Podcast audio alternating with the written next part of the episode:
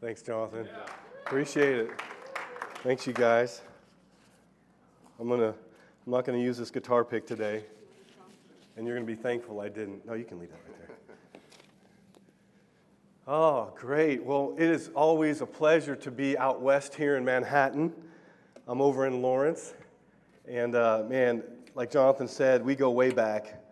I think he was one of the first guys I met when I moved uh, from California to Kansas back in 1996, which probably half the room wasn't even born yet, but that's all right.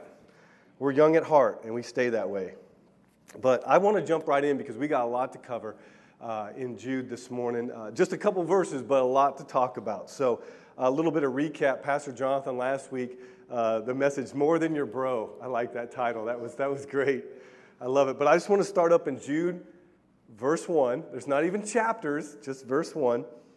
It says, Jude, a servant of Jesus Christ and brother of James, to those who are called, beloved in God and Father, and kept for Jesus Christ, may mercy, peace, and love be multiplied to you. And as, as Jonathan mentioned last week, here's Jude. He is a, he is a half brother of Jesus. They come from the same mother. And yet, early on, Jude didn't really like, or re- he wrestled with who Jesus was. I mean, the familiarity and all of that stuff. Uh, but here he comes to a place where he calls himself a servant of Jesus. He got a revelation. Um, he, he got beyond the familiar and dealt with his authority issues and, and his brotherly, man, this is the Son of God. This is the, he is the authority one. And I think that's really important because we, we would miss something about the richness of who Jude is if we skip past that. So Jonathan mentioned that last week. Let's go back, let's go into verse 3. It says, Beloved, although I was very eager to write to you about our common salvation, I found it necessary to write appealing to you to contend for the faith that was once for all delivered to the saints. For certain people have crept in unnoticed, crafty, sneaky, slowly, who long ago were designated for this condemnation. Ungodly people who pervert, twist, distort, warp the grace of our God into sensuality and deny give no allegiance to our only Master and Lord, Jesus Christ. Wow. So the false teachers, these are what Jonathan was referring to. And, and, and I, I want you to not think when we say false teachers of someone standing in a classroom at a chalkboard. All right? I want you to think of influencers, the false influencers of our day. All right? This is who Jude was writing to in his time. And we need to develop an attitude towards these false influencers. You know, it's not just, well, you know, they just have a different perspective. Or, hey, you know, maybe they just need a little bit more information. That's not it. This is a battle of spiritual worldviews that are going on. I mean, and as a Christian, as a follower of Jesus, you enter in, and, and you should be entering in, to having your minds renewed, to understand the world and reality according to God's Word and His Holy Spirit. And that's going to put you in dramatic contrast to the influencers of the false influence of our day. And make no mistake, it's a spiritual worldview battle that you, are, you and I are in. Make no mistake about it. This isn't your soft, cuddly little Christianity. There's more going on, and we're going to get into that this morning. But I just brought this, this Bible, one of these big, big Bibles, because I find this very fascinating that this is the Bible, and then here we are and this is Jude. One little piece of parchment blowing in the wind, right? 25, 28 verses, something like that. This is it. Of all this that you see, we're, we're dealing with this, you think, well, it's insignificant. It's just, is it something, oh, oh, what do they call them, flyover states, you know? Is this one of those you just kind of, but there is so much. There's so much as you guys are going through this series that you're going to get out of just these small verses, this small amount of verses. They're so powerful to tell us how to walk in faith and to deal with the reality of our life today, even 2,000 years beyond uh, the time of this Jude writing this, and to help us not be captured by lies and false teaching. All right? Now, and, and let's jump in. We're in verse 5. This is about where Jonathan left off last week, I believe. All right, so we're going we're going to jump into a couple new verses. But it says, Now, I want to remind you, Jude's reminding people, Although you once fully knew it, that Jesus, who saved a people out of the land of Egypt, afterward destroyed those who did not believe. And the angels, who did not stay within their own position of authority, but left their proper dwelling, he has kept in eternal chains under gloomy darkness until the judgment of the great day. What's Jude referring to about these angels here? What's he, what's he talking about? I mean, he, he started in the first verse, he's talking about leaving Egypt, right? Okay, we get that story, we understand it. What's he doing? What's he? He's, he's reminding us of something. So that immediately makes us want to get, take a hyperlink from Jude and hyperlink back into Genesis. Otherwise, we just pass right over this and we don't understand what he's talking about. So let's do that. Genesis 6, verses 1. We're going to start there. When man began to multiply on the face of the land, and daughters were born to them, the sons of God saw that the daughters of man were attractive, and they took as their wives any they chose. Then the Lord said, My spirit shall not abide in man forever, for he is flesh, his days shall be 120 years. The Nephilim were on the earth in those days, and also afterward, when the sons of God came into the daughters of man, and they bore children to them. These were the mighty men who were of old, of men of renown. The Lord saw that the wickedness of man was great in the earth, and that every intention of the thoughts of his heart was only evil continually. Whoa, what's this about?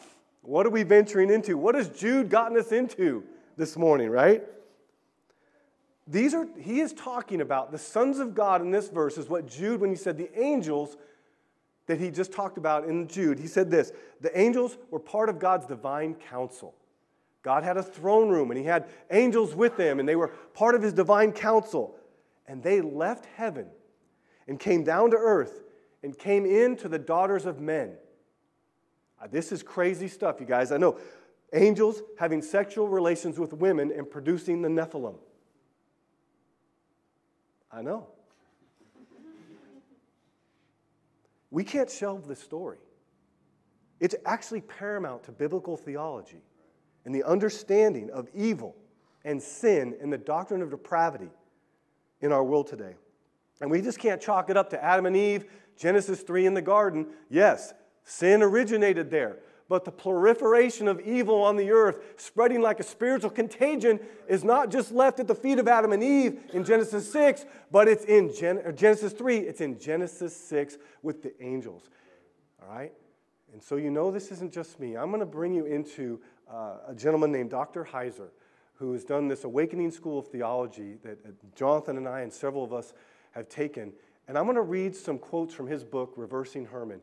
And I really think this will help bring this to light. Okay? So here we go. Hang with me here. We got a few uh, quotes from him. Genesis 6, 1 through 4 is one of the most marginalized passages in the Bible. Many pastors and Bible students do all they can to avoid taking it at face value, opting for a safer interpretation that allows it to be shelved. But Second Temple Judaism gave it a prominent, almost central role in understanding God's activity in history. Genesis 6, 1 through 4 is actually one of the most important, serving as an important role in biblical theology. Consequently, discussing it, discussing how it should be and shouldn't be interpreted is where we need to begin. I'll continue. Dr. Heiser says if one were to ask a modern Christian, why is the world and all humanity so thoroughly wicked?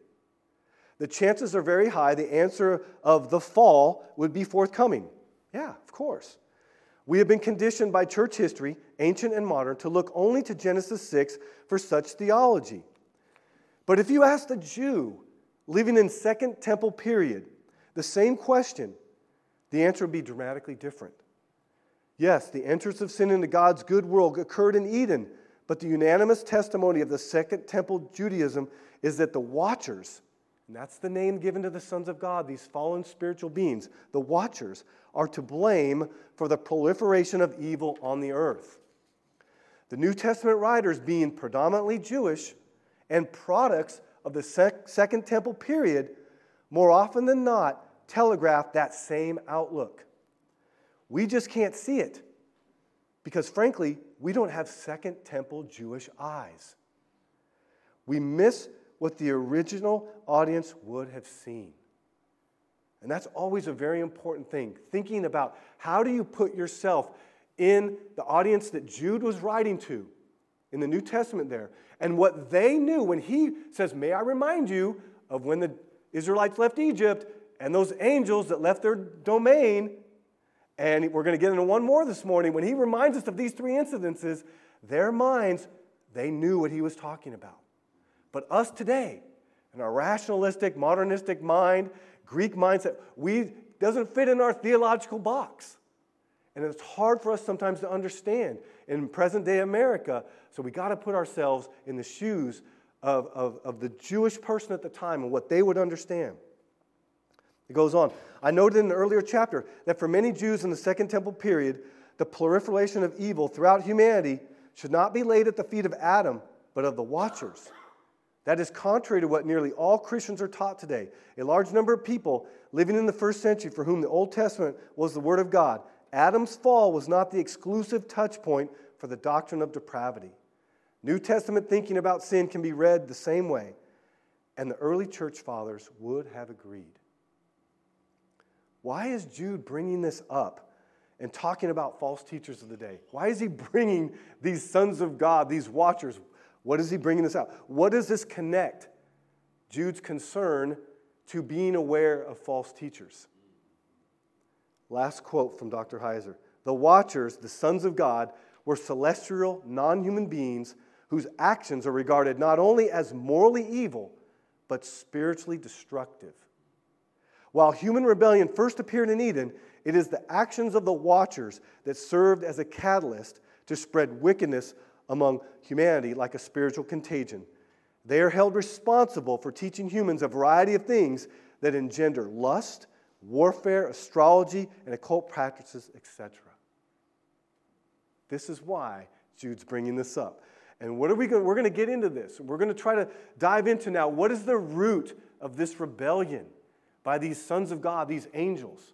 What's the root of it? I'll give you two simple things pride and lust. Pride and lust. Pride in that they did not stay in their position of authority. God had granted them some authority and a domain, but they did not, they were not content with it. They did not want to stay there.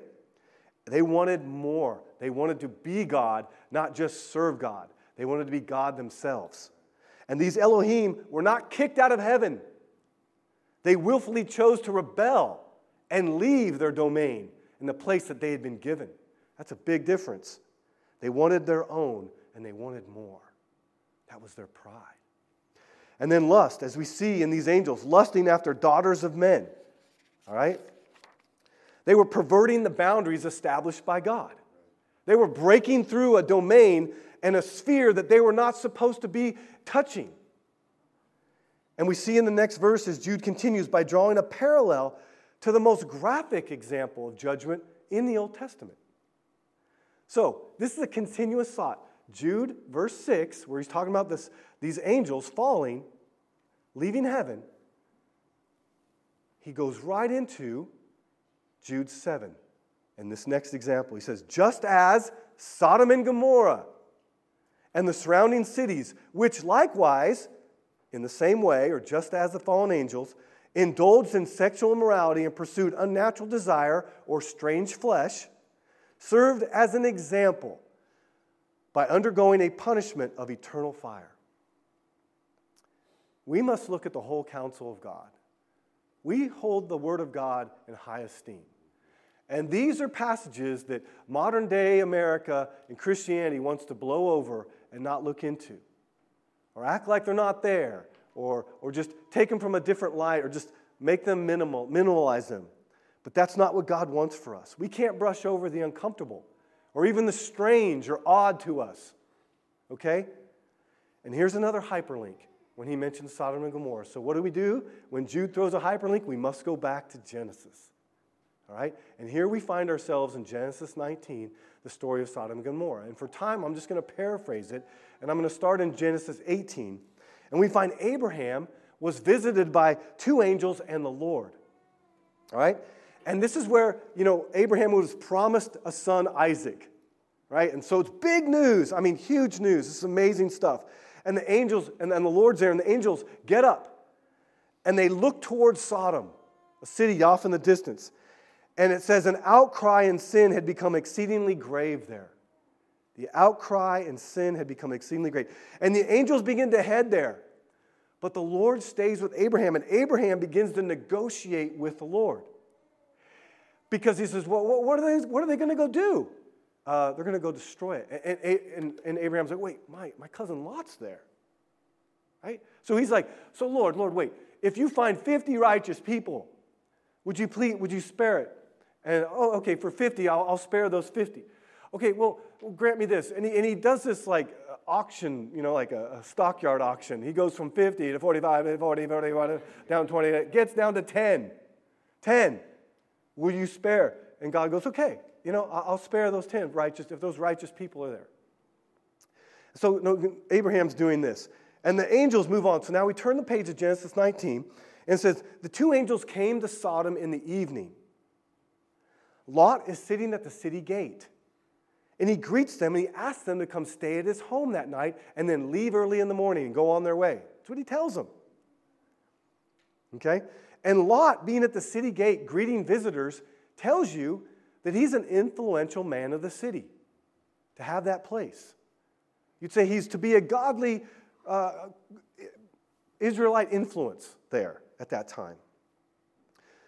But we're going to turn now to Genesis 19, verse 4. And we're going to read these next few verses. But before they lay down, so that to the angels, the guests have come into Lot's house. Before they lay down, the men of the city, the men of Sodom, both young and old, all the people to the last man, surrounded the house. And they called to Lot, Where are the men who came to you tonight? Bring them out to us that we may know them. Lot went out to the men at the entrance, shut the door after him, and said, I beg you, my brothers, do not act so wickedly. Behold, I have two daughters who have not known a man. Let, him, let me bring them out to you, and do to them as you please. Only do nothing to these men, for they have come under shelter of my roof. Men from all corners of the city, men from all parts of the culture, you could say, descend on Lot's house. And they're demanding the release of those guests of his so that they could have sexual relations with him. All right? Lot pleads with them not to do this. And then he does something that is just too hard to fathom. He offers his daughters to the mob instead. I don't have an answer. I scratch my head. I can't, I can't imagine it. I can't understand it. What's happening? It's hard to describe why Lot does this. The only thing I can muster is it shows the culture that was oppressing and coming down upon Lot and his family to such a degree that Lot would be in this place, weighing down on him. But the men of the city reject his offer and they begin to attack Lot at his door. And the angels reach out and grab Lot, pull him back in, and slam the door and the angels blind the mob. More proof if you didn't think that they were angels. Blinded them. The angels told Lot, You need to get out of town now. And Lot hesitated. He hesitated. Indecision, confused. Lot's under this influence of the spiritual oppression and, and the cloud of this place, and it begins to affect him negatively. He can't even, can't even act and or think and act and discern. That's where he's at. Yet the angel seizes his hands and the hands of his family, and they lead them out of the city. For the compassion of the Lord was upon him. Why was the compassion of the Lord upon Lot and his family? Remember a few moments ago? Abraham was negotiating. He was pleading with the Lord, Would you spare? So here are these angels, they're leading him out of the city. Lot and his family flee the city. But his wife turns back and looks, even though the angel said, Do not turn around and look back. She did. And she turns into a pillar of salt, the Bible says. So here we have Lot's wife becomes in death what Lot was supposed to be in life salty. Salty. Lot wasn't being salty to his society, to his culture. And here we have this. So let's unpack why is Jude referencing this story of Sodom and Gomorrah along with the watchers, the fallen angels. Why is he doing this? Both cases are shockingly unnatural. In this case, not only is homosexuality exposed, but just as the angels fell because of their lust for women, here we had sodomites, they fall for their lust for angels. It's just as crazy. Jude references both of these, the most diabolical events of the Old Testament, you could say.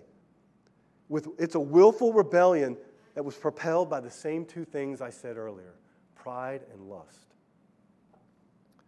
Pride and lust. You know, sexual immorality is often at the heart of rebellion. It's often at the heart of rebellion. And rebellion is just that going outside the bounds that God's created order has established. Okay? And these were way out of bounds. These were illicit acts. All right? And th- these, they crossed a boundary that God said no, this human divine boundary, breaking from what God has established as good and right. And rebellion is that man acting as God, determining for himself what is good or evil, right or wrong. That's rebellion. But that's not our job, you guys. We were never designed to determine that. That's the whole reason of the, of the tree of the knowledge of fruit and evil. Adam and Eve were told not, you don't need that. God's got that. But when we do, look where it gets us to a relativistic culture where anything goes, like today. And the second part is sin. Sin is simply a rejection of the commands of God, a violation of his divinely established order of things. And Jude uses the unnaturalness, the heinousness of the rebellion against God to urge his readers and you and I today not to follow in the train of these false teachers. So, again, not just someone at the chalkboard, we're influencers, right? And this is how the book of Jude starts to come to life for us in modern day. It starts to really come home for us. You know, I was thinking about this. As Jonathan said, I, I went to college at Berkeley. I grew up in California and went off to the Bay Area.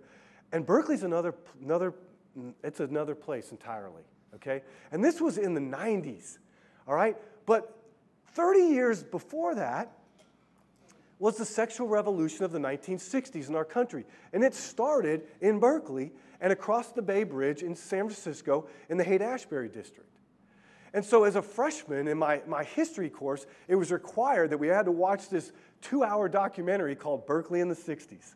And it was crazy because they wanted us all to understand what had gone on. Okay? But the sexual revolution of the 60s, at the heart of it was pride and lust. Freedom of expression. Do what you want. Don't be such a curmudgeon. Experiment with whatever you want. That's when you're truly going to come alive and you're going to be free. That's what the influencers of the day were saying. You've lived an oppressed life. Come out of that and do what you want with whoever you want. But in reality, it created brokenness, fatherlessness, a culture that started to decay, women being abused and, and treated even worse. Families were broken up, the decaying of the moral fiber of our society. And why did the influencers, what is that, 60 years ago? 60, 70 years ago? Why did they push this? Why were they pushing this sexual revolution? Because sexual revolution is political control. You have to hear me when I say this. Sexual revolution is, is political control. When man lives out of his base instincts, his guttural urges, right, his carnal nature, then he has become so susceptible to tyranny and to rule by something else. You give way to these things, you lose your ability to govern yourselves. In other words, man becomes enslaved and easily manipulated. That's quite the opposite of freedom, isn't it? So the bill of goods that was sold for the sexual revolution of the 60s was a lie. It was a lie. And what happened was people became more enslaved rather than free. And that's what we see in our world today people in bondage, held captive by these evil spiritual forces of pride and lust, operating through the false influences of our day, being lured into and some, sometimes blindly led into sexual perversion. But God doesn't call you and I to live by our appetite. He calls us to live under His rule and reign. And that is what we call lordship. Jesus is not only our Savior, forgives us of our sins, but He calls us to live under His rule and reign, His lordship. And that's a beautiful combination.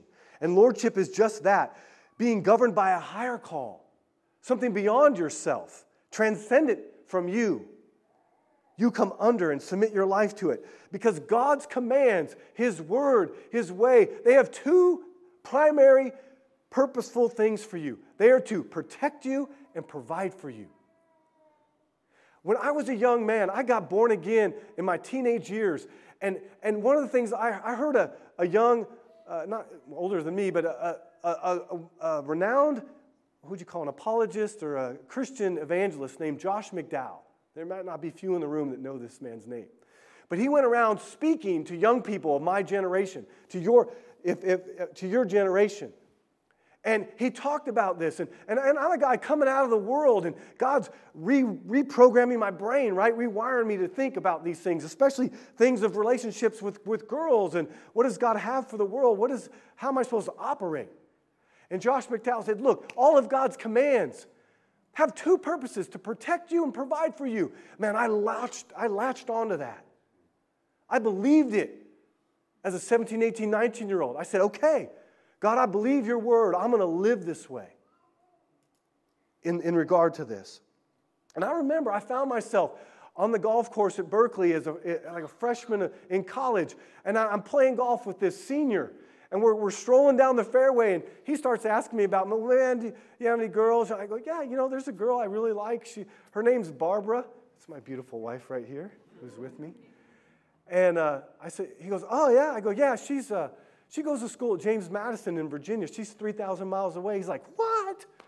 How do you do that? I mean, come on, man. Don't you guys do the thing? I mean, how do you do that? How do you ever? And I'm like, Ben, Ben, I mean, he's like 23 years old. I'm 19. I'm like, Ben, because that's not what God says. And I believe that God's ways are true and right. And they protect me and they provide for me. And so I'm going to trust Him. And he was just like, oh.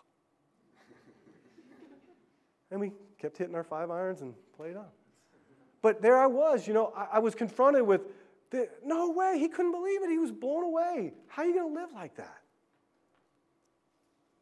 I want to re- read a quote from Michael Green, a theologian, on his commentary on the book of Jude. He said this with these three warnings of verses 5 through 7 before them, Jude's readers are urged to beware of the spiritual decadence of the false teachers. This pervaded their whole personalities. Physically, they became immoral. Intellectually, they became arrogant.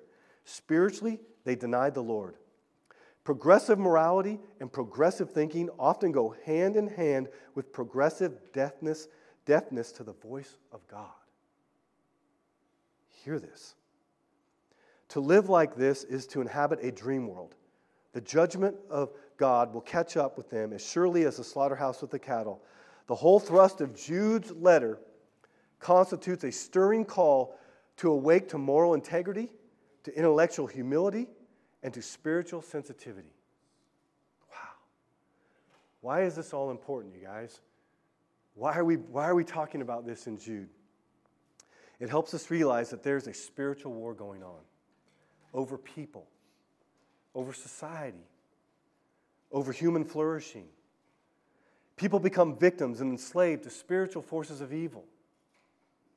You know, a few months ago in the fall at KU, we did an event with our Call to Greatness campus ministry called Detransitioned the Whole Story. Yeah, and it was very, uh, there, there, was, a, there was a, lot, some of you came to it. uh, wild event right on the heart of KU campus up at Wescoe Hall, you know, and we brought in people to talk about who had gone through a, trans, a, transition, a transitioned event and spoke about the hurt and the pain and the whole story. Because the, uh, the false influence of our day don't want to tell that story. And, it, and I was there, and, and there, were, there were people who were, you know, believe like us, and there were people that believe differently. And, and I remember my heart was just breaking for those in the crowd because all I could, t- I could see that they were under a spiritual delusion, a, a, a deception, a distortion. And they, they were not free, but they were held captive. And that's just one example in our day today. But this is important. We have to be able to see that there is a spiritual war going on. And these false influence, they want nothing more than to entice you, to entice me and all of humanity. And one way to identify a false teacher is if they tie godly behavior with what they're teaching. Because if they exclude it or excuse it or justify ungodly behavior, then they're a false teacher. Simple as that. They have to line up with God's truth in His Word. And what are some of these worldly enticements that we are drawn into? One is to evil, to lust, to cheating, to lying, to stealing. If it feels good, do it. Another one is to apathy, to entertainment, to sports, to distraction, to relaxation. Another worldly enticement is to fear. Oh, it's too overwhelming, Rick. How, how am I going to do anything about it? I'm too small to do anything about it. Those are worldly enticements, but here are some godly enticements that counteract that. A godly enticement for us to God's word. It's where we how to truly how we learn how to truly live comes from. Let's be enticed into God's word. Let's be enticed into quality relationships that really want the best for you, who know you, who can walk with you and tell you the truth in love, even when you don't want to hear it the one who won't just give you an excuse or blow it off or let you be, do what you do. How about this last one? To purposeful living. God has a plan and a destiny for your life. Man, you've got one life to live. Be, be enticed in a godly way into the purposes of God that He has for you because they're good, they're powerful, they'll protect you, and they'll provide for you. And not only that, you'll become a light and you'll become salt to the society and culture that you're in. You're created for a purpose. God knows you, He designed you and He created you. And He wants to build in you this way of seeing the world based in His scripture and in His truth so that you can bring it to a hurting world. 2 Corinthians 10, as I begin to close. For though we walk in the flesh, we are not waging war according to the flesh. For the weapons of our warfare are not of the flesh, but have divine power to destroy strongholds. We destroy arguments and every lofty opinion raised against the knowledge of God and take every thought captive to obey Christ.